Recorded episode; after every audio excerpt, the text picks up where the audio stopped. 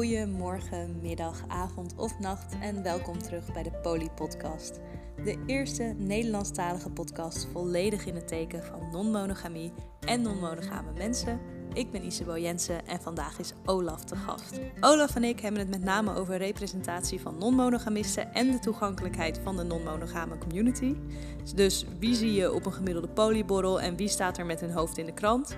En zouden we dat niet anders willen zien? En zo ja, hoe dan? Ik hoop dat je het een hele fijne aflevering vindt. En ik ga proberen weer om de week te posten. Ja, ik vroeg je net ook al of je je voor wilde stellen, maar toen nam die niet goed op. Maar wil je jezelf voorstellen? Ja, laat ik me nog eens voorstellen. Je vroeg me om me voor te stellen en uh, daarbij dingen uh, te, noemen die mij definiëren. Dat is natuurlijk altijd een heel confronterende vraag. Ik ben Olaf. Uh, ik ben jurist. Dat zeg ik dan toch, als, toch maar als eerste. dat, dat, dat kenmerkt mij wel. Um, ik ben woonachtig in Den Haag. Ik heb twee partners. Um, en mij werd gesuggereerd door een van die partners om eens met jou over de liefde en het leven te praten. Ja. Dus dat doe ik bij deze van harte. Mijn favoriete onderwerpen. Want waar hebben we het anders over als twintigers? Ja. Ja, ja um, ik weet niet zo goed hoe ik mij verder zou moeten omschrijven of definiëren. Ik ben heel, uh, nou jawel, ik ben, ik ben een ras echte D66er. maar dat mag niemand weten, want ik ben lid van GroenLinks. Um, ik, uh, ik, ben, ik ben ambtenaar. Um, dat, dat, dat, ja, dat kenmerkt mij wel, dat definieert mij niet. Maar ik denk tegelijkertijd dat, dat een bepaalde technocratische houding mij niet, uh, mm. niet vreemd is. Getuigen al mijn andere persoonskenmerken.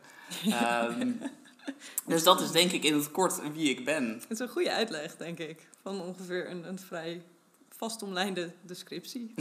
ja. Choose the odd one out. Is dat dan zeg maar de non-monogamie? Is dat dan het, het, het, het...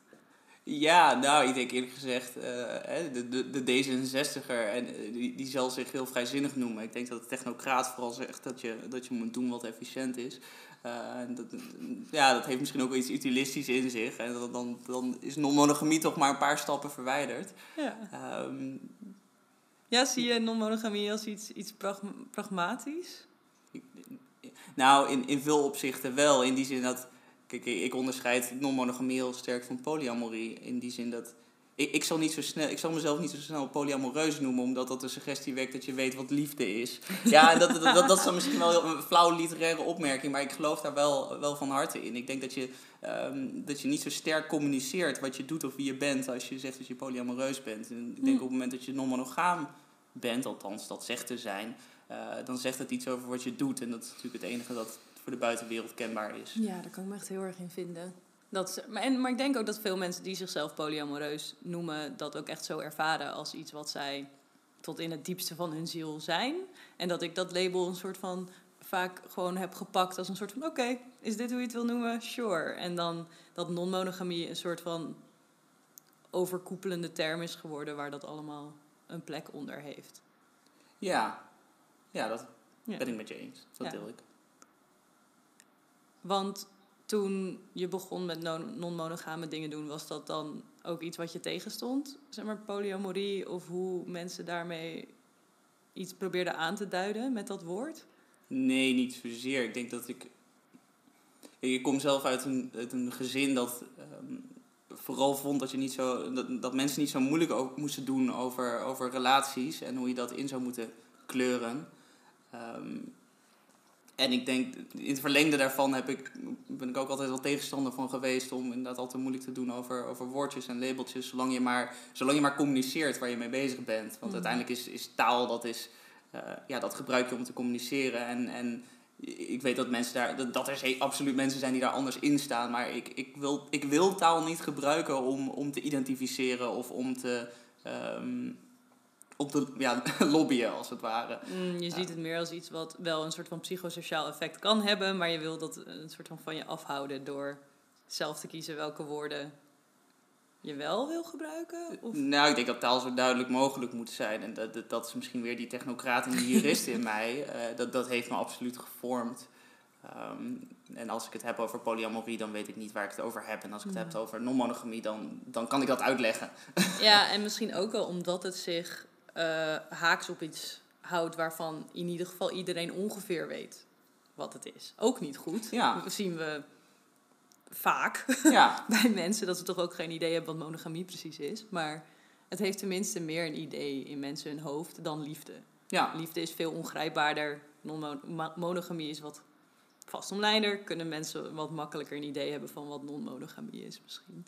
eens. Je kwam uit een gezin waar niet zo moeilijk werd gedaan over wat de relaties moesten zijn. Ja, nou, dat ontstond eigenlijk. Dat, ontstond vooral in negatieve zin. In die zin dat we. ehm, nou, we, hadden, we zijn niet. Mijn zus en ik zijn niet non-monogaam opgevoed. Maar als we dan verhalen hoorden van mensen die. eh, perfecte stellen die het zo fijn en goed met elkaar hebben. En dat een van de twee dan een keertje met iemand staat te bekken in een kroeg. eh, en dat daarop de relatie valt. Dan ja, kwam bij ons wel direct de gedachte op, heel eensgezind. Ja, wat, hoe armzalig is je relatie dan geweest als het, als het hier op stuk moet lopen? Uh, en d- d- dat hebben we wel steeds naar elkaar bevestigd. En ja, pas op het moment dat ik een, een non-monogame relatie kreeg, toen dacht de rest over. Nou ja, dat is eigenlijk best wel leuk. Ja, god, dat, dat kan ook. In, eh, toen bleken we daar ook wel gelijk gestemd in te zijn. Oh, ook je zus ook. Ja, de mensen hebben nu ook. eh, eh, staan daar wel vrij in. Grappig hè, zo'n domino-effect. Je ziet het ook heel erg vaak bij vriendengroepen. Dat als er Ja. toch wel één stel in een vriendengroep of één iemand in een vriendengroep opeens zegt, nou, hé, hey, eh, ik zal het maar eens eerlijk vertellen, ik ben niet monogaam of ik doe niet monogaam. Dat langzaamaan al die vrienden ook wel eens denken, oké, nou, kunnen wij het dan ook wel eens over hebben of zo. Ja, in bepaalde kringen wel. Ja, de meeste kringen, denk ik. Nou, weet- dat ja, weet ik of niet. je durft het misschien überhaupt niet te vertellen als je... in- Want, want oké, nee, vertel. Nou ja, goed, ik, ik, ik beweeg me ook wel in meerdere kringen. Eh, ik, denk dat. eh, ik weet wel, in Nijmegen daar hadden we een, alternatieve studentenvereniging. Waar, waar inderdaad de non-monogamie als een, als een vuurtje rondging. En eh, niet altijd met evenveel succes natuurlijk. Er kwam ook wel een hoop drama uit voort. Omdat mensen die er eigenlijk helemaal niet, niet toe in staat waren. Of die zich toch een, een bepaalde groepsdruk juist voelden om daarin mee te gaan. Ja, dat, dat, dat soort avonturen eindigden dan soms in tranen. Wat verder helemaal prima is. Ik denk dat dat ook allemaal mooie leer- en goede Ja, ervaringen en zijn. hoe snel er van je verwacht wordt dat je daarin meegaat, misschien heeft daar ook heel veel mee te maken. Ja, absoluut. Van ja. je moet hier al oké mee zijn, terwijl je eerst nog je hele denksysteem moet. eh, ja, kantelen bedoel, misschien. mensen van mijn studentenvereniging zijn nog heel jong en die zitten überhaupt nog de wereld te ontdekken. En dan eh, kom je opeens in, zo- in, in zo'n complex terecht. Maar, eh, maar ik heb ook bij een studentenvakbond ben ik actief geweest en daar. Daar merkte je dan ook wel dat, dat mensen zich wel aangestoken voelden, maar toch wel in mindere mate. Ehm, en ehm, nou ja, ik werk nu bij een ministerie en daar kan ik er heel open over spreken. Maar ik geloof niet dat mensen nu heel actief achter, eh, achter die levensstijl aanrennen. En dat Ja. geeft ook helemaal niks. ja, misschien nieuwsgierig zijn wel. En dan misschien een keer iets opzoeken, maar misschien inderdaad niet, eh, niet een full-on domino-effect nog Nee. bij het ministerie. Nee. Nee. Ehm, ja, dat is eigenlijk wel een goed bruggetje. We wilden het hebben over toegankelijkheid van de non- non-monogamie community eigenlijk. Of zeg maar, de mensen die zich daarbij, daaronder schalen. Ja. Ehm, want wat zou je zeggen dat er ontoegankelijk is aan levensstijl, vorm van doen? Nou, ik weet niet zozeer of het in de levensstijl zit, want het suggereert ook dat er een, een bepaalde levensstijl is die, die, die inherent is aan het niet monogaam zijn. Wat, dat, dat, dat zeg je dat, dat denk je niet en dat zeg je ook niet, maar die suggestie zit er wel een beetje achter. Ehm, ik denk dat het vooral zit in eh, de, de, de, ja, ook naar niemand in het bijzonder gerichte vraag eh, hoe, ehm, hoe inclusief de, de gemeenschap, zeg ook maar tussen aanhalingstekens, zich naar de buitenwereld, aanhalingstekens, presenteert. Ehm, en, en of het dus voor, voor mensen die een, een artikel lezen of een, of een podcast luisteren, of, of die zich snel geroepen zullen voelen om zich inderdaad eh, te verdiepen in de materie, gelet op wat zij horen. En eh, dat, dat heeft natuurlijk enerzijds te maken met, met hoe, hoe toegankelijk maak je het onderwerp. eh, meer in de zin van, van hoeveel informatie geef je, welke informatie geef je.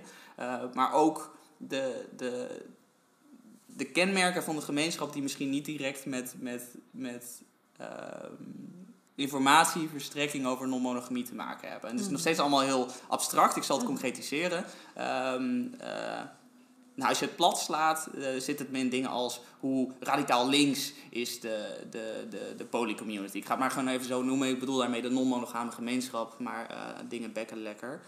Ehm, maar ook hoe, hoe radicaal non-monogaam is de, non is, is de polycommunity? Uh, hoeveel, uh, hoe open zijn we over seksualiteit? En, en, en hoe, hoe sterk geven we te kennen dat we, dat we een, een taboeloos leven heel, heel sterk omarmen?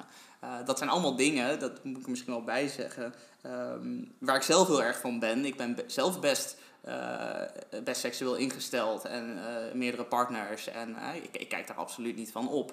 maar ik hoor ook wel in mijn omgeving en daarbuiten dat, dat, dat mensen zich soms toch afgeschrokken voelen tot, uh, door um, non-monogamisten die, die ja, toch redelijk, um, ja, daar redelijk, zich daar redelijk sterk in presenteren. Um, en ik vraag me soms af of dat, of dat handig is. Voor ja. een gemeenschap die, die zich eerst en vooral toch presenteert als hey, wij zijn de groep mensen die nadenken, die nadenken over non-monogamie. Uh, en dat daarbij ook allerlei andere elementen uh, erg dominant in zijn. Want denk je niet dat die elementen op de een of andere manier toch wel aan elkaar automatisch verbonden zijn? Ik heb dat zelf heel erg gemerkt in zeg maar, de afgelopen zes jaar. Dat eerst ik heel erg mezelf wilde beschermen in een soort van... oh nee, het is allemaal niet sletterig, het is niet alleen maar seks. En dat een soort van ontwikkeling heeft gemaakt naar... oh ja, ik vind het echt heel erg leuk om seks te hebben met meerdere mensen... en het liefst tegelijkertijd. En mezelf ook helemaal, helemaal niet vervelend vind om mezelf taboeloos... of uh, zo, misschien niet activistisch... maar wel met dat beeld te presenteren... omdat dat is wie ik echt ben. Um, ja, denk je niet dat dat gewoon aan elkaar vastgelijmd zit? Dat, dat, automaat, dat die stapjes in je ontwikkeling binnen non-monogamie... van hoe langer je het doet vallen niet al die heilige huisjes automatisch op een gegeven moment? Ik denk niet automatisch. Ik denk niet dat het onlosmakelijk met elkaar is verbonden. Ik denk wel dat, dat uh, mensen die geïnteresseerd zijn in non-monogamie, uh, dat dat over het algemeen vrij open-minded mensen zijn. Dus dat, dat die gemeenschap zich wel op zo'n manier vormt. Um, het zijn ook hè, mensen die ook geïnteresseerd zijn in non-monogamie en, en bereid zijn om dat uit te dragen, zeg maar, of dat echt actief op te zoeken. En niet, niet ja, vooral dat. Want ik alleen maar boeken te lezen, zeg maar, maar ook hè, de, de mensen op te zoeken. Uh, dat, is, dat is absoluut een bepaald slag mens. Uh, nou, en toch denk ik dat heel, zeg maar, een heel groot, nou, misschien wel het merendeel van de mensen natuurlijk tussen aanhalingstekens geïnteresseerd is in non-monogamie. Want dat merk je aan hè, de, de vreemdgaan cijfers, cijfers van huwelijken die stuk lopen omdat er iemand anders in het spel is. Uiteindelijk is uh, het nummertje geïnteresseerd in non-monogaam doen heel hoog.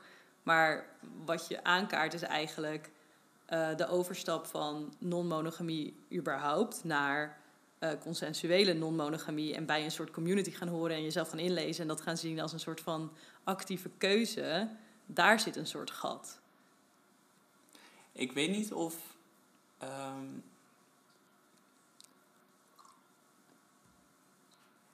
Ik heb het idee dat je, dat je vreemd gaan daar in ieder geval iets te veel mee simplificeert. Ik, denk, ik, ik weet niet of ik vreemd gaan echt in de sferen van, van non-monogamie zou trekken. Um, ik denk dat vreemd gaan heel complex is in heel veel opzichten. En dat mensen die vreemd gaan niet per se behoefte hebben aan meer of aan liefde of geborgenheid of seksualiteit met meerdere mensen. Maar um, dat het in heel veel gevallen ook zit in een, in een, in een onzekerheid of in inderdaad een bepaalde behoeftebevrediging die misschien niet direct iets te maken heeft met non-monogamie, maar met een tekort of een gebrek dat ze, dat ze in hun huidige relatie hebben. Um, maar even los daarvan. Um, ik denk dat, dat heel veel verschillende mensen op, om heel veel verschillende redenen geïnteresseerd zijn in non-monogamie. Uh, getuigen ook hoe mensen die non-monogaam zijn dat op zoveel verschillende manieren doen. Um, en ik denk dat, dat, dat die radicale non-monogamie, dat dat niet niet per se de manier is waar, waar mensen toe uitgroeien. Ik denk in mijn non-monogame kringen wel. En misschien die van jou ook, dat weet ik niet. Uh, als ik jouw bubbel zo'n beetje ken, dan denk ik inderdaad van wel. Uh, maar eh, ik kom ook genoeg mensen tegen die, die, die er niet zo in staan. Uh, die, die wel heel duidelijk niet monogaam zijn bijvoorbeeld. Maar daar eigenlijk niet zoveel mee doen. Maar al lang heel tevreden zijn of eigenlijk hè, bevredigd zijn door het feit dat ze de vrijheid en de ruimte wel hebben om, om intimiteit in, op allerlei manieren met andere mensen op te zoeken. Um, ja, kijk. en die ehm, mensen zul je ook niet zo snel in die polygemeenschap zien. Nee, ja. Dus hè, dat is misschien ook wel een nou, gigantische blinde ja, vlek. Ja, of dus juist wel. Denk, ik denk dat er een soort van... Ik, uh, ik denk dat we een vrij overlappende bubbel hebben... als we kijken naar mensen waarmee, waarmee wij allebei daadwerkelijk omgaan die non-monogaam zijn en misschien inderdaad die ontwikkeling hebben gemaakt naar een wat taboelozer, seksueel vrijer idee daarvan. Maar dat er ook juist een hele ehm, grote groep is die zichzelf ook polycommunity of non-monogame community zou noemen. Van met name wat oudere mensen, echt wel 50, 55 plus, die juist heel erg ehm, meer op een normatieve manier, meer primaire partners, niet helemaal vrij, niet uh, echt netjes aan elkaar vragen: mag ik nu met deze persoon überhaupt wel afspreken? Hebben we daar op dit moment ruimte voor in ons leven? Dat dat ook, ook een hele grote groep is, die ik met name alleen maar via de stichting ken, eigenlijk. En niet als mensen om mij heen, maar van, waarvan ik wel weet dat ze bestaan. Alleen ik krijg steeds meer het idee dat die groep en de mensen die wij kennen eigenlijk helemaal niet hetzelfde ding misschien aan het doen zijn. En dat de jongere groep sneller wordt uitgelicht in klassieke media natuurlijk. Want dat ziet er misschien leuker uit. Of dat is wilder. Of dat is aantrekkelijker om te lezen. Of, voor klik, zeg maar. Ja. Uh, en dat vind ik wel ook jammer. Dat er wordt gedaan alsof het niet een, een burgerlijke keuze kan zijn. Of dat het niet iets kan zijn wat je kan doen op latere leeftijd. Ja. Dus ik denk wel, wel degelijk dat er, dat er meer groepen zijn dan wat je afschildert. Ik denk wel dat je een heel erg een punt hebt met dat dat het enige is wat mensen in eerste instantie, in ieder geval in Nederland, gaan zien als ze iets tegenkomen. Ja, en als je er, er actief naar op zoek gaat, dus ook. Mhm. Ehm, ik weet wel, ik, ik was in Nijmegen was ik, uh, zat ik heel erg into die, uh, die poly scene. En uh, mijn partners die, die kenden elkaar dan ook. En allemaal, allemaal leuke, spannende romantische avonturen. Um, maar toen ik, uh, ik ben met twee jaar geleden verhuisd uit Nijmegen. En, en sindsdien, of eigenlijk al in de, in de, in de nadagen van mijn Nijmegen-tijd, uh, zat ik eigenlijk veel minder in die, in die gemeenschap. En werden mijn partners, dat, dat, dat werden mensen die, um, nou, die misschien ook niet direct al heel overtuigd niet monogaam waren, maar daar wel in mee wilden. Uh, en dat, dat zijn ook allemaal heel mooie relaties geweest. Maar ik merkte wel een heel duidelijk verschil uh, ja, um, In, in die mensen en de mensen met wie ik eerder relaties had. Um, en niet per se beter of slechter. Uh, maar het waren wel mensen die, die zich ook niet zo snel in die gemeenschap zouden begeven. En dat, dat vond ik wel heel interessant. Omdat het ze tegenstond ook? Of? Ja, ja om, om verschillende redenen. Dus misschien inderdaad omdat het, uh, omdat het te radicaal was, of misschien omdat het te links was. Inderdaad, al die onderwerpen die ik net noemde. Ja. Um, en dat, dat uh, ik, ik begeef mezelf ook niet meer zo, zo snel naar een polyborrel of, of iets dergelijks. En dat, dat heeft ook wel, uh, niet, niet dat het me nou tegenstaat, maar ik merk wel dat, dat als ik naar een polyborrel ga, dat, dat ik een heel. Um, nou toch een heel homogeen volk tegenkom. En dat, nou, dat staat me wel een klein... Nou ja, dat staat me niet tegen, maar dan denk ik... Nou ja, goed, als ik heel linksradicale mensen wil ontmoeten... dan ga ik naar een polyborrel. Maar die heb ik al genoeg in mijn kringen. dus, dus weet je, ik ga liever uh, andere mensen ontmoeten. Nu, is, nu noem je Nijmegen. En kijk, ik, ik ging nooit naar polyborrels. Ik ben, ik ben in mijn leven in drie, op drie polyborrels geweest. Eentje in Amsterdam, eentje in Utrecht en eentje in Nijmegen. En die in Amsterdam en Utrecht waren eerst. En dat was een super uiteenlopende groep mensen. Verschillende leeftijden, verschillende beroepen, andere kijks. Er waren hele verschillende mensen. En toen ging ik naar Nijmegen. En daar waren het inderdaad alleen maar jonge, linksradicale mensen. En ik was daar helemaal niet op voorbereid. Ik ging daarheen met gat voor een polyborrel. Oké, ik ga even mijn hoofd laten zien.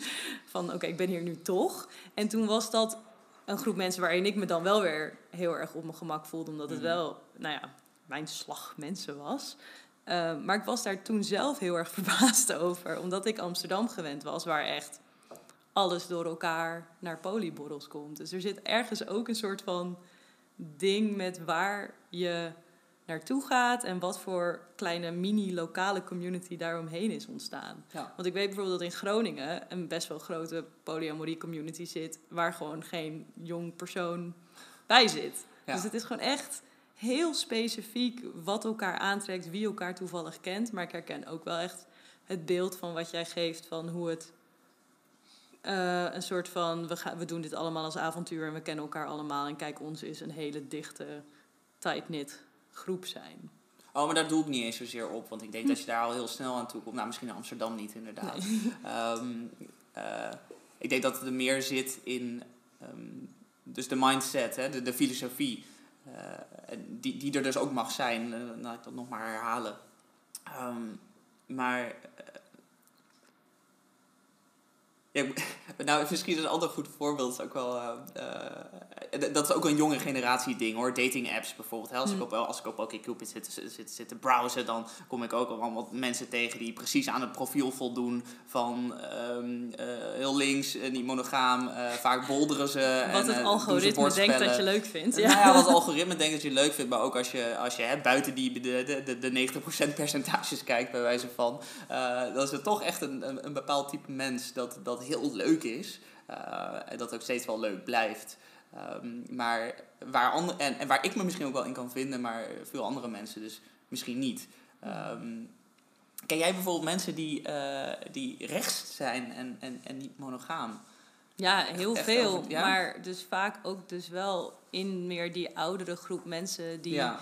Die zeg maar mee zijn gegroeid van... Oké, nou, de Stichting Polyamorie Mhm. Nederland bestaat zo'n 15 jaar. Had eerst een forum en is nu een Facebookgroep. Er zijn mensen daar die mee zijn gegroeid van forum naar Facebookgroep. Ja. Die volgens mij ja, wel echt rechts zijn. En dit veel meer zien als een, als een liberale keuze. ja, Ehm, en misschien niet eens op een modern liberale keuze, maar echt gewoon in de klassieke zin mhm. van eh, keuzevrijheid en eh, doen waar je zin in hebt. En ook met een soort ehm, side note, eh, de- wat ik heel vaak langs zie komen, is leven en laten leven. Mhm. Wat ook best wel een, een links sentiment zou kunnen zijn, maar wat volgens mij ook vaak uit rechtse hoek wordt gezegd van je moet elkaar gewoon allemaal met rust laten. Waar natuurlijk ook wat Ja, voor te zeggen Dat zie ik valt. liberaal en dat is iets wat links nu natuurlijk ook aan het overnemen is. Maar goed, dat is een politieke discussie. Ja, waar we Ehm, helemaal niet nee. in zitten. ja, Maar ja ik, ja, ik ken best wel wat rechtse mensen die non-monogaam zijn, maar dus echt inderdaad daar een, op een hele andere manier uitgekomen zijn dan Ja. uit, ehm, ja, wil ik dit op die manier, ja, meer op een soort, minder dan, dan op een romantische gevoels. Eh, veel linkse mensen komen er toch wel meer op een wat vliegerigere of zweverigere Ja. manier op uit.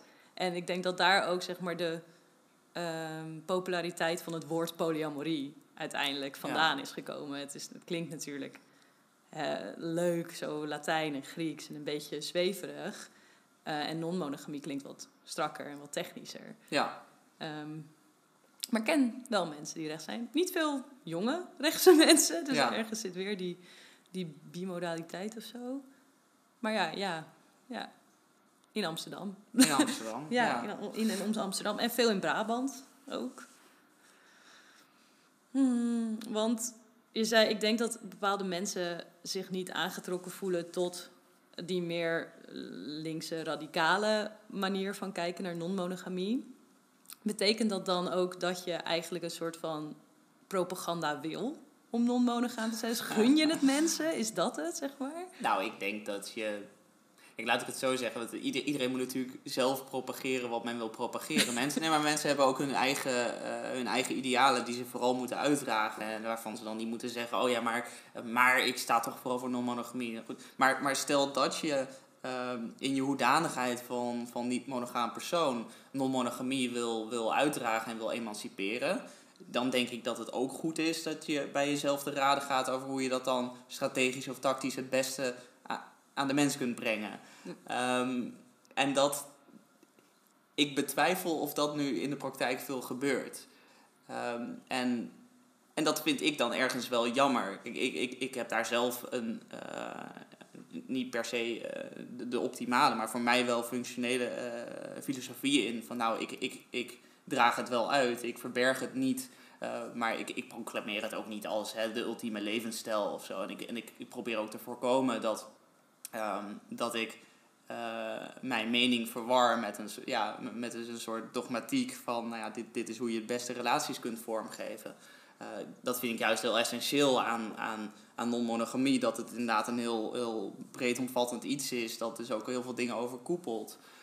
Ehm, en ja, ik krijg toch al vaak eh, het idee of het gevoel in ieder geval bij, ja, als ik naar bepaalde podcasts luister of bepaalde artikelen lees. ehm, ja, dat mensen ook wel heel hoog van de toren kunnen blazen als het om non-monogamie gaat. Eh, inderdaad, hoe goed het wel niet is en, en, en wat dan de beste manieren zijn om het te doen. Ehm, best belerend soms. Eh, terwijl ik dan denk, ach, pro- probeer jezelf nou eens eh, vanuit een wat meer te relativeren. Ik denk dat een heel goed voorbeeld ehm, vind ik hoe, hoe non-monogamisten eh, zichzelf een bepaalde wijsheid toedichten over, over de liefde. Hè, want ze denken er heel veel over na en ze zijn heel erg veel mee bezig.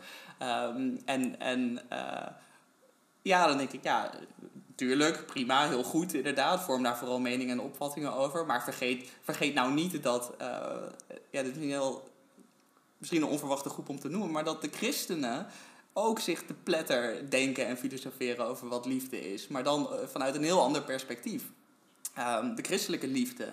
En daar is denk ik heel veel wijsheid te halen. En daar kun je prachtige discussies... Ik, ik voer heel graag discussies met christenen over wat liefde is. Ehm, en dan vind ik het heel jammer dat... dat hè, niet alle mo- non-monogamisten natuurlijk, maar dat, dat, dat er dan toch wel zo'n zo'n heel vocale groep is die, die zichzelf daar dan toch heel erg, ehm, nou ja, best, best wat, wat superioriteitsgevoel daar, daarover aanmeet. En dat vind ik dan jammer. Ehm, en dat vind ik dus ook dan niet zo toegankelijk, omdat je daarmee denk ik wel miskent hoe, hoe, hoe rijk de wereld is en hoe, hoe, hoe rijk de wereld is aan filosofieën. Ehm, maar dit is maar, dit is maar een voorbeeld hoor, maar ik vind Ja. het wel een heel sprekend voorbeeld. Ik, ik snap heel goed wat je zegt. Maar wat is. Wat, ja, ik, ben, ik denk dat ik heel nieuwsgierig ben naar wat de winst is die er te behalen valt in ehm, een hele hoge mate van ehm, behapbaarheid van non-monogamie, denk ik. Want dat is eigenlijk waar het om gaat, toch? Dat iedereen het wel een soort van moet kunnen voorstellen. Dus je doet een soort van aan een vorm van normalisatie of assimilatie, maar op een openere manier? Of... Nee, nee, nee, dat, dat, nee dat, dat bedoel ik niet te zeggen. Ik denk dat het maar, mij er meer om gaat dat, dat, dat, dat juist de diversiteit binnen, zo'n, binnen het, de polyamorie, binnen de non-monogamie, dat dat, dat dat misschien zo wel duidelijker naar voren komt. En dat, ehm, eh, ik denk dat, dat, dat je dat kunt bereiken door ehm, te blijven benadrukken dat, dat niet alleen de radicale vorm van die monogaam zijn, eh, eh, dat heel dominant is en heel valide, eh, maar dat je ook kunt benadrukken dat het prima is dat je, ehm, nou ja, misschien alleen maar seks hebt met andere mensen en geen romantische relaties ontwikkelt met andere mensen. En als dat je afspraak is, of dat je bepaalde regels hebt, primaire partnerstructuren. en dat, dat wordt vaak wel gezegd, maar de, de mensen die ook hè, vocaal zijn binnen zo'n gemeenschap en die vaak het woord krijgen, ehm, eh, ja, zijn niet mensen van, van, van dat slag, laat ik het zo Nee, dat zeggen. Eh, en, dat, en dat geeft op zichzelf natuurlijk ook weer niet, want hè, dat, dat is natuurlijk ook een kwestie van, van inderdaad, wie, wie doet de mond open, wie, wie voelt zich geroepen ehm, om zich bloot te stellen aan, de, aan de gure buitenwereld. Ehm, maar ik denk dat er allerlei manieren zijn waarop je, eh, ja, waarop je je toch toegankelijker kunt opstellen als gemeenschap of als persoon hè, binnen zo'n gemeenschap. Ehm, ik, denk- ik denk ook niet dat er, dat er één duidelijke oplossing is daarvoor. Van, hè, hoe, hoe doe je dat nou? Maar ik denk wel dat het iets is waar je je steeds van bewust kunt zijn. En dat, dat, eh, dat, dat, dat zie ik gewoon niet zo terug. Nee, ik denk dat het ook voor een deel. Ik ben namelijk heel erg met je eens. Ik denk dat dit heel goed zou zijn. Ik denk dat veel van de mensen die de boventoon voeren, zelf in. Terwijl ze die boventoon aan het voeren waren, die ontwikkeling hebben doorgemaakt. Want ik weet zelf nog dat ik een paar jaar geleden zeg maar, in de Telegraaf stond en dat ik toen nog was van: dit zijn mijn twee partners. Het is net als monogamie, maar dan keer twee. Ja. En dat ik nu veel meer zit in dat hele radicale eind van... oké, it doesn't really matter, it's allemaal taboeloos, whatever. Ehm, dus ik denk ook wel dat mensen gewoon die ontwikkeling eh, doormaken... ook soms dus nou, voor het oog van whatever, de camera, de podcast, media. Ik denk ook dat het... eh, dat toch wel die narratief juist ook vaak gezocht wordt in een interview. Of dat er toch juist vaak wordt ge- gevraagd hoe verhoudt dit zich tot het systeem wat we kennen, wat onze lezer kent. Mhm. Dus ik heb juist altijd het gevoel dat er best wel wordt gevraagd naar goh, maar wie is er nu het belangrijkst en wie is er nu het liefst? Maar misschien dat het inderdaad dan bij jou niet zo aan is gekomen of zo. Dat het juist, want jij zegt, ik heb juist heel erg het gevoel dat de mensen die het de boventoon voeren veel meer zitten in die open hoek. Maar ik heb juist het gevoel dat die open versie bijna niet naar buiten komt of niet begrepen wordt. Ja, dat is natuurlijk ook de, de minder begrijpelijke versie Ja, voor het grote voor- publiek. ja. En dat, dat is natuurlijk ook de spanning waar je mee zit. Ik denk wel dat, dat nou ja, wat je bijvoorbeeld kunt doen... En, eh, hè, nou goed, kijk, op het moment dat je echt, echt radicaal, alles is fluïde... eh, met iedereen kun je seks hebben. En, eh, hè, wat ook een heel leuke manier is van, van non-monogaam zijn. Ehm, maar ik denk dat, dat voor zover je bijvoorbeeld kapstokjes hebt... om om de wijze waarop je relaties beleeft te vergelijken, af te zetten, nou niet af te zetten tegen, maar dus te vergelijken met eh, eh, wat voor veel mensen monogamie is, eh, dat je op die manier veel meer een brug kunt slaan. Ja. Maar ook, ehm, eh, ja, hoe zeg ik dit goed? Nou, misschien meer je overeenkomsten wil benadrukken dan de verschillen. Want ik heb eigenlijk altijd best wel moeite met hoe erger een opsplitsing wordt gemaakt tussen dit is monogamie, dit is non-monogamie. Terwijl er Ja. eigenlijk best wel een, een dikke overlap in zit. Ontzettend, want het gaat nog steeds over relaties en liefde. Ja. Eh, en ik denk dat mensen zich heel vaak eh, eh, dat dat symptoom begrijp ik wel, dat, dat non-monogame mensen zich willen afzetten tegen wat monogamie is. Ehm, maar ja, dat lijkt me inderdaad niet echt nodig om het te omschrijven. Ik, ik denk, je kunt natuurlijk wel zeggen van nou hierin wijk ik af, maar eh, je hebt natuurlijk de, de provocerende types, hè, Simone van Saarloos en zo, die zijn heel goed in, in, in de monogamie ter discussie stellen, maar doen het dan vaak ook wel op een beetje een... eh, nou ja, misschien ook wel, is dat ook wel goed hoor, een beetje op een prikkende manier. Ja, en Ehm, ook wel op een hoogfilosofische manier die Ja, ook absoluut. totaal niet aankomt bij het merendeel van de Ja, mensen nee, natuurlijk. en dus dat, dat is eh, ook voor de in-crowd. Ja, nou ja, voor de in-crowd. Ik denk dat iemand als Simone van Saarloos wel heel, heel bekend is geraakt en wel zo'n discussie op gang heeft gebracht. En ik, ik denk dat dat heel goed is. Ik denk alleen wel dat vervolgens de, de, de meer genuanceerde geluiden ehm, verstommen. Ja. Die, die, die, die krijgen misschien in de loop der tijd ook nogal weer ruimte. Eh, dat is misschien ook gewoon een ontwikkeling die, die zo'n onderwerp moet doormaken.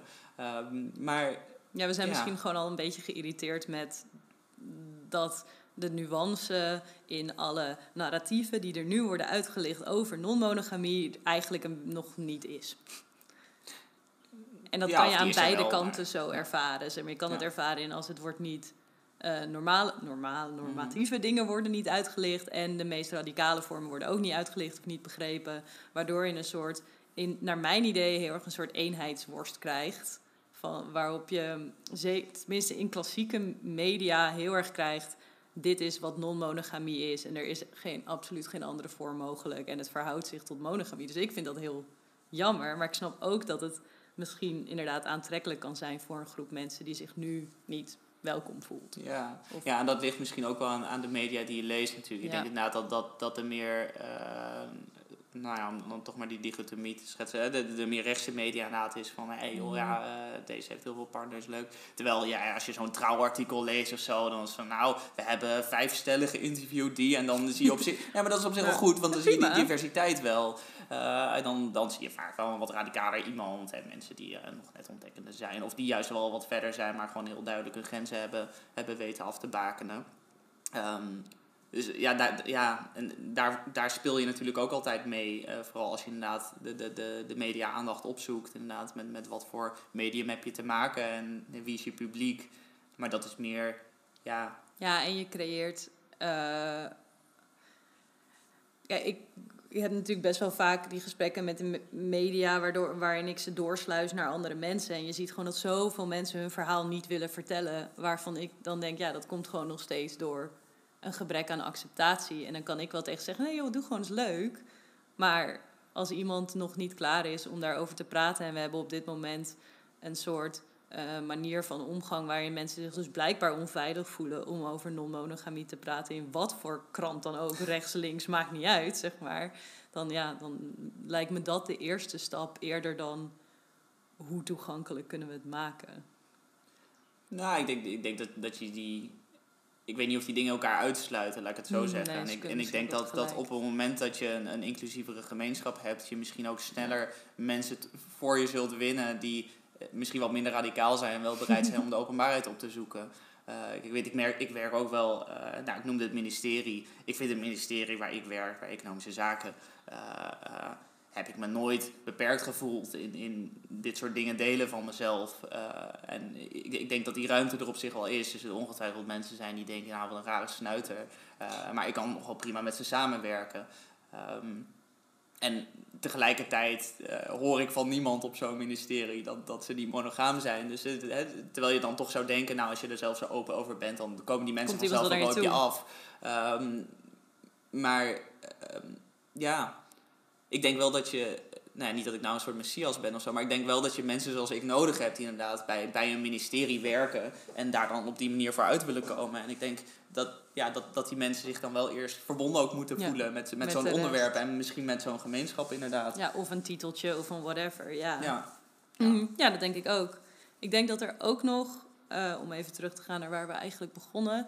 Ik denk ook nog dat, er, eh, dat het moeilijk is om bijvoorbeeld mensen met een open relatie die helemaal niet eh, in, zeg maar, oh laten we complex denken over liefde en daarop reflecteren en daar boeken over lezen, die daar helemaal niet mee bezig zijn, maar gewoon hebben afgesproken, hé, hey, wij hebben seks met andere mensen en dat is oké Mhm. dat die groep betrekken bij de groep die er nu is met non-monogamisten die wel alle boeken lezen en alle podcasts luisteren, dat dat eh, best wel onbegonnen werk is. Ja. Want dat, die voelen zich niet dezelfde groep, Nee. denk ik. En ik weet ook niet of dat hoeft. nee, dat denk ik niet. Nee, ik- ik denk dat dat ook. eh, ja, dat is een heel erg aanpalende eh, ontwikkeling. Is gewoon, gewoon hoe onze datingcultuur zich ontwikkelt. Ja. Eh, en en het Tinder in nieuwe tijden is. Dat, dat heeft ook een element non-monogamie, maar dat heeft denk ik ook gewoon een element van hoe, hoe beschikbaar is, is seks en intimiteit. Eh, en en, en wat, wat doet dat met mensen en hoe bewegen mensen zich daarin? Ik zat wel eens met, met Sandra in de bus naar, naar Antwerpen, geloof ik, of naar Brussel.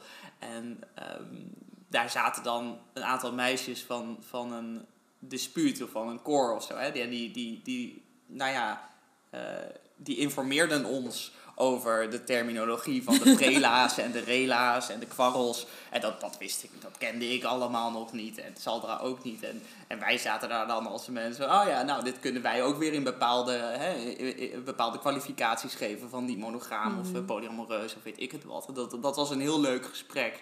Eh, zij vonden ons maar mafketels en wij vonden hen maar mafketels. Maar ehm, ik, ik, ja, dat schetst misschien wel hoe die mensen totaal niet bezig waren met, met of wat zij deden nou wel monogaam was of niet. Maar Nee. dat was hun manier van eh, monogamie invullen. Eh, wat natuurlijk ook prima Ja, en wat je natuurlijk wel gewoon de afgelopen, wat zal het zijn, 30, 40 jaar ziet. Dus het is niet alleen maar Tinder, maar ook daarvoor al, zeg maar eigenlijk. Het is altijd een heel erg dooddoener, maar zeg maar na de uitvinding van de anticonceptiepil. Mhm. Dat je daarin ziet dat dat stuk waarin mensen meerdere mensen daten totdat ze één iemand vinden die de beste, eh, als beste uit de bus komt Mhm. en daar dan monogaam mee doorgaan, dat dat stuk volgens mij best wel oprekt als ik mijn monogame vrienden moet geloven. Ja. En ook best wel meer in mogelijk is eh, in zaken van het daarover hebben met mensen die je aan het daten bent. Dus dat het veel normaler wordt om te zeggen: Oh ja, ik ben nog wel andere mensen aan het daten. Ja. Waar dat eerst, of waar dat, ja, waar dat eerst volgens mij helemaal niet zo'n ding was. En met eerst bedoel je dan... Ja, dus ik zou zeggen 30, 40 jaar geleden. Dat was gewoon, je vond één iemand en je date ook al maar één iemand. Dus dat die dateperiode was ook een vorm van monogaam. Of er was in ieder geval één Mhm. persoon waar je aandacht op gevestigd was. Maar nu misschien meer de aandacht lang verdeeld wordt voordat er één iemand wordt gekozen. Ja, En dat heeft Tinder en elke dating app natuurlijk ook heel erg in zich. Want je kan Ja. meerdere mensen matchen mhm. voordat, eh, voordat je gaat kiezen. ja. Dus ik denk dat het überhaupt een verandering is die iedereen die op wat voor manier dan ook relaties wil zoeken, mhm. onder, aan onderhevig is. En niet alleen maar non-monogame mensen. Nee, absoluut. Het is, het is, het is een, een verschrik, nou ja, verschrikkelijk complexe en, en intimiderende ontwikkeling. Elke keer als ik er, als ik eens even heel bewust stilsta bij hoe ontwikkelt onze dating- en sekscultuur zich. En inderdaad, hè, je noemt de, de, de, de introductie van anticonceptie. Dat, dat, dat heeft natuurlijk gewoon de wereld omgegooid in heel veel opzichten. En we, we, we, we, vliegen collectief totaal uit de bocht. En dat is misschien helemaal prima. Misschien is die bocht ook, was dat ook wel nooit de, de, de leuke weg. Hè? maar, uh, Want wat vind je dat er uit de bocht vliegt? Nou ja, we vliegen in die zin uit de bocht dat we opeens allemaal vrijheden hebben verworven die, die ja, waar, waar we waar onze natuur, zeg maar, wat dat ook mogen zijn, gewoon nog niet is op ingesteld. Hè. Het idee is toch uh, seks hebben met mensen, bevruchten, uh, een binding, kinderen, moeilijk, moeilijk. Um, daar zijn we nu vanaf. Ja. En ik weet, ik moet, ik moet, ik moet daar wel eens aan denken aan. Um, mijn vader is uh, Marokkaan. hij is op zijn twintigste is naar Nederland gekomen.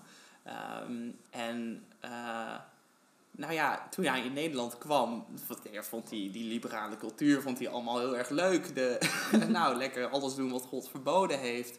Um, en dat, dat, uh, dat is iets wat je in, in, die Nederlands-Marokkaanse gemeenschap op zich wel meer ziet. Van, hè, de, de, de, de Marokkaanse jonge mensen, vaak mannen, met uh, bepaald talent. Hè? Dus niet, niet de standaard gastarbeiders, maar die dan naar Nederland komen en uh, geld hebben en vrijheid. En um, ja, dat, een vorm van, van een culture clash die, waarbij mensen best wel gewoon de controle verliezen, zeg maar. Van ja, wat ben ik eigenlijk aan het doen?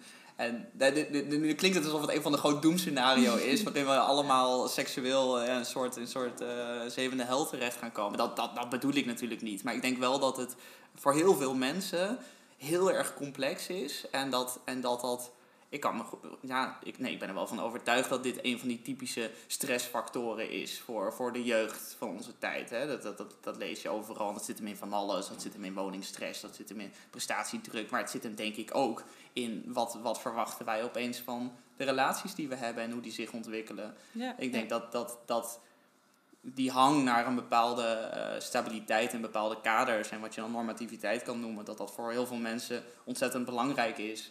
En ik pleit er niet per se voor dat we daar naar terug gaan. Ehm, maar ik, ik, ja, ik vind het soms ook wel heel verdrietig hoe, hoe mensen worstelen met allerlei verschillende onderwerpen. En ook wel met de liefde en met seksualiteit. Ja.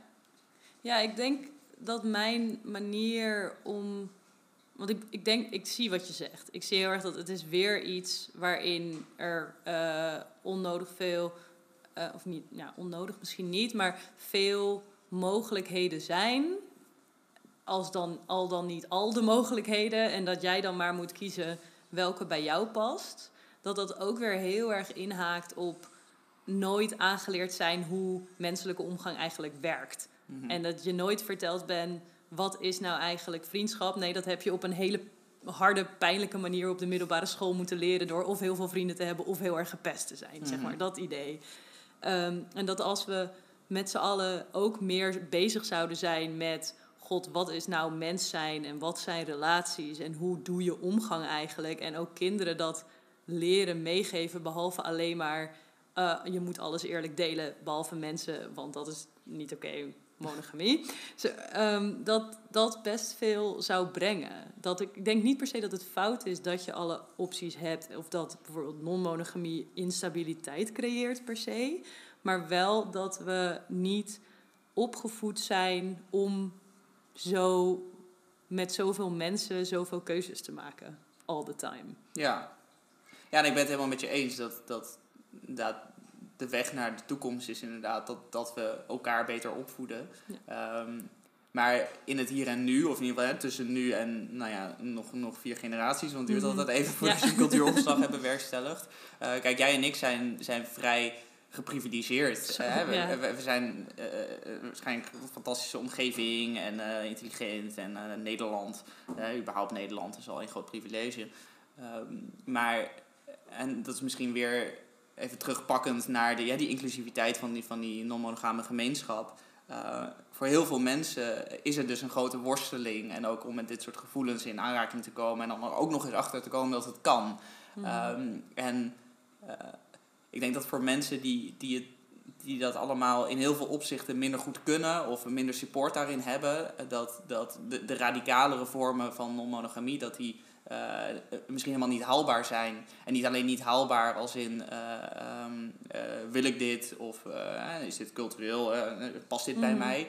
Maar ook, eh, hoe zou ik dat überhaupt voor moeten geven? En hoezo moet ik dat zelf allemaal bepalen ook misschien? ja, en aan de hand waarvan? Wat zijn dan mijn kaders? Want kijk, ik, ik ben opgegroeid in zo'n vet open-minded gezin eh, van, van drie vrouwen die eh balls to the walls eerlijk en eh, fantastische opvoeding. Maar eh, ja, ik noem maar even een flauw voorbeeld. Hè. Rashid uit de Schilderswijk. Eh, ja, wat moet zo'n knul daarmee met dat soort gevoelens? En dan leest hij, le- leest hij een artikel eh, waarin blijkt dat iemand meerdere partners heeft. Dat wil hij ook. Ja, hoe daaraan te beginnen?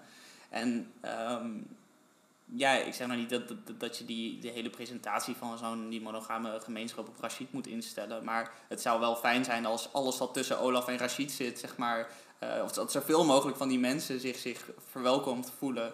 Ehm, en dat geldt met elke, elke maatschappelijke verandering natuurlijk. Dat je zoveel mogelijk mensen erin mee moet nemen. En dat is altijd een, eh, gruwelijk lastig iets. Ehm, maar ja, ik miste Rashids wel. Ja, ja ik snap heel goed. En ik vind, ze ook heel, ja. Ja. ik vind het heel verdrietig in welke situatie ze zich bevinden. En dat geldt misschien ook met heel veel mensen die, eh, of heel veel mensen, met de mensen, ik ben er al een paar tegengekomen, die uit een heel christelijke gemeenschap komen bijvoorbeeld. Hè? Mensen uit de Bijbelbelt die opeens de vrijheden vinden. eh, en hoe, hoe, ja, hoe pars je dat allemaal met, Ja. met je christelijke liefdesideaal bijvoorbeeld. Ja, nou ja, dan nu zijn de meeste christelijke mensen die ik ken die aan non-monogamie doen, eh, kunnen dat juist heel goed omdat ze het kunnen plaatsen in hun, hun, hun kader van liefde. Ehm, ik denk dat waar wij heel erg uit elkaar lopen in hoe we denken dat je die toegankelijkheid waarborgt, is dat ik denk dat ehm, niet per se dat hele radicale alles moet kunnen, zoek het zelf maar uit idee, maar het idee dat er geen opsplitsing is tussen monogamie en non-monogamie, maar er alleen omgang is. Mhm. Dus dat zeg maar als jij wel met je vriendengroep van zes mensen om kan gaan, kan je in principe ook omgaan met zes partners. Nu gaat, is het idee van een partner voor veel mensen natuurlijk veel zwaarder dan een vriend waarmee je soms afspreekt om naar de film te gaan. Maar ik denk dat als we meer toegaan naar hoe ga ik met mensen om, wat een veel behapbaarder idee is dan meerdere partners hebben, dat daar misschien juist de oplossing zit. En dat de crux hem juist zit in ehm, zo'n harde opsplitsing maken tussen monogame mensen, non-monogame mensen en de haalbaarheid daarvan. Dit ben ik helemaal met je eens hoor. Ja. Ik denk dat we helemaal niet eh, eh, ver uit elkaar liggen. Nee, het is ook niet. eh, ik wil ook niet zo'n dichotomie schetsen of zo. Dat ik vind dat de non-monogame gemeenschap het allemaal verkeerd doet. Het is Hmm. meer een beetje ja, een roep om aandacht voor, voor, zo, voor zo'n onderwerp. Ehm, Ja, en hoe mag je die inkleuren ook? Want in principe is het onderwerp non-monogamie heel lekker voor media, maar is er wel gewoon maar één vorm. Bedoel, als ik nu zes jaar terug kon gaan en opnieuw interviews kon doen, dan zou ik meer dit punt hebben gemaakt voor: hé, hey, laten we focussen op eh, hoe we met elkaar omgaan Mhm. en dat iedereen eh, met meerdere mensen om kan gaan, op wat voor manier dan ook wat voor hen werkt. Maar ja, dat vindt de krant niet leuk om te drukken. Het moet zijn, deze persoon heeft drie partners. ja, Ja, ja. Wat op zich vanuit communicatietechnisch oogpunt ook heel begrijpelijk is. Ja, ja, dus dat, ja, ja, ja, het is natuurlijk wel. ehm, eh, het is ook hoe wil je je, ja, je onderwerp aan het licht brengen. ja, dat Als- is al moeilijk genoeg. Ja, als er maar één manier is waarop er gehapt wordt. Ja. Pak je die dan wel en ga je dan maar mee in die narratief en laat je het dan heel langzaam zijn discours Mhm. gaan? Of zeg je nee, ik wil alleen maar meedoen als jullie dit verhaal op deze manier vertellen? En Ja. Ja.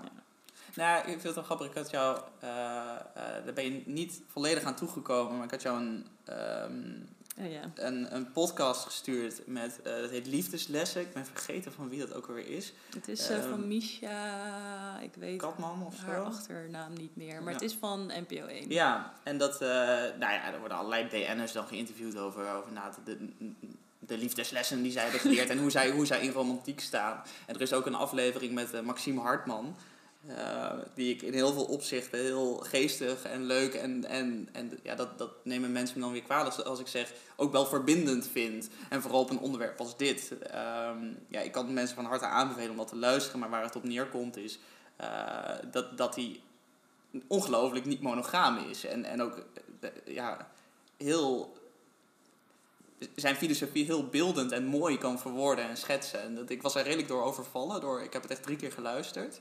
Eh, pluim voor Maxime Hartman. Maar ehm, ik denk dat, dat uh, als je het hebt over, over mediatechniek en mediastrategie, van hoe wil je als gemeenschap uh, nou je boodschap uitdragen. en je staat er natuurlijk ook niet alleen voor. er zijn ook mensen die, die misschien niet per se het doel hebben om non-monogamie te promoten, die, die het er wel over hebben. Uh, ik denk Maxime Hartman is er een heel goed voorbeeld van, want hij steekt dat niet onder stoelen of tafels. Het is ook niet dat hij nou uh, dat het een grote coming out was bij liefdeslessen. Nee, hij zegt heel, heel vaak allerlei dingen die, die gewoon heel, nou ja, in heel veel opzichten niet monogaam zijn. Uh, en hij bereikt daar een, een fantastisch publiek mee dat, dat, dat jij en ik absoluut niet kunnen bereiken.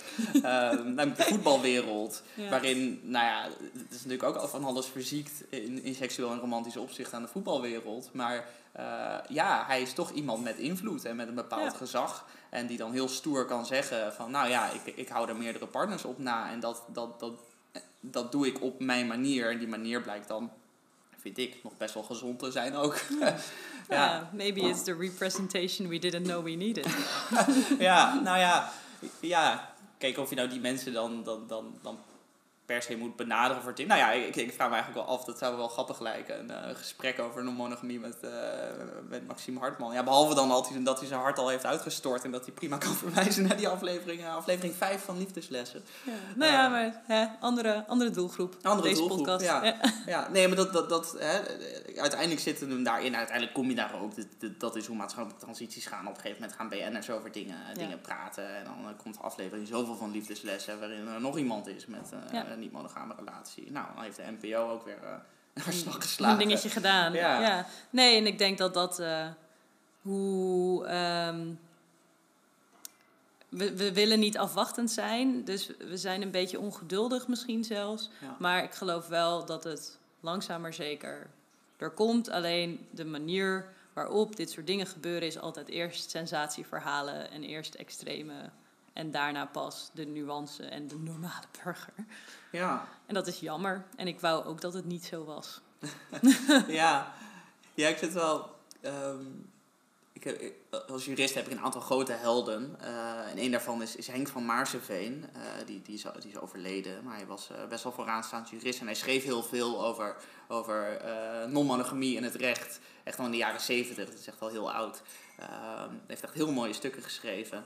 Um, en, en dat heeft hij, hij benadrukt eigenlijk dus steeds die emancipatoren kant van, van nou, überhaupt het huwelijk. Hij vond het huwelijk vond hij maar stom, afschaffen. Mm niet zozeer, niet zozeer omdat, omdat het stom was, maar omdat het niet logisch is om een bepaalde relatievorm zo'n juridische basis te ja, geven. omdat het wetmatig heel vreemd is. Ja, ja en, dat, dat, en ergens, kijk, nu, nu is zo'n samenleving daar compleet op ingericht en zou je ook het hele belastingstelsel overhoop moeten halen. Als alles je, alles moet als, als je het huwelijk afschaft. Ja, ja. Dat, dat, dat, dat zijn heel pragmatische vragen. Ehm, eh, ik denk bijvoorbeeld dan wel weer van, nou weet je, laat dat huwelijk, of laat het geregistreerd partnerschap voor wat is, schaf het huwelijk af, geregistreerd partnerschap. En laat verder al die wettelijke regelingen gewoon voorlopig in stand. Want de wetgevingsoperatie die daarbij komt kijken, dat wil je niemand aandoen.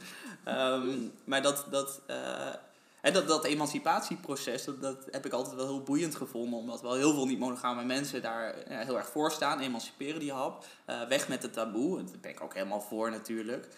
Um, maar dat ik wel, uh, me ook wel eens afvraag van... Uh, ja, voor, voor wie of wat doen we dat dan? Vinden, vinden we dit een soort ideaal? Ja. natuurlijk is het een ideaal. Is het een idealistisch ding? Of ben je daadwerkelijk aan het nadenken over de mensen die je mee gaat trekken. Als ja, je die verandering doorvoert. Mooi samengevat. Ja. Ja. ja. ik word er steeds beter in. ja. ja, nee, ik ben heel blij dat we dit gesprek hebben gehad. Ook omdat het, het zet mij natuurlijk ook weer heel erg aan het denken over welke plek ik wil innemen en welk verhaal ik wil vertellen. En nou, dat is dus ook inderdaad spijt hebben van dat balletje aan het rollen brengen, wat uh, leidt tot elke keer een interview met iemand met twee partners. Of elke keer uh, witte, hoogopgeleide mensen. Maar ja. ja. dat is jammer. Maar we'll get there, nou, denk ik. Ik was maar half wit, dus dat... Uh... Nou, dat is goed voor mijn diversiteitscijfers. is er nog iets wat je wil zeggen?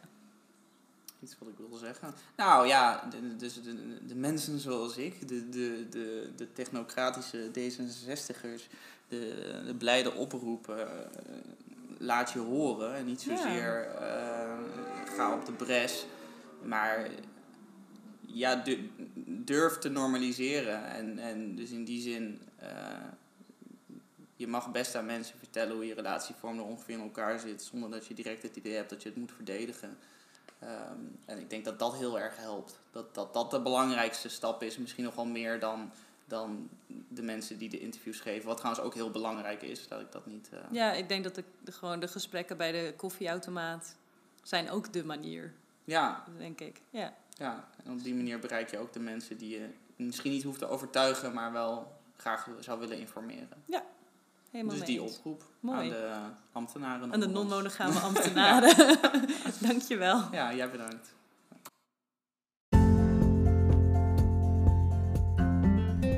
Bedankt voor het luisteren naar de Poly Podcast. Wil je mij nou steunen, dan kan dat via Patreon. Dat is een platform waarop je makers kan steunen met je geld. Je vindt mij daar als de Poly Podcast. Um, is dat nou een beetje veel voor je? Dan kan je me ook altijd even berichten op Instagram. Daar heet ik wauw laagsteepje isa. Dus W-A-U-W laagsteepje I-S-A.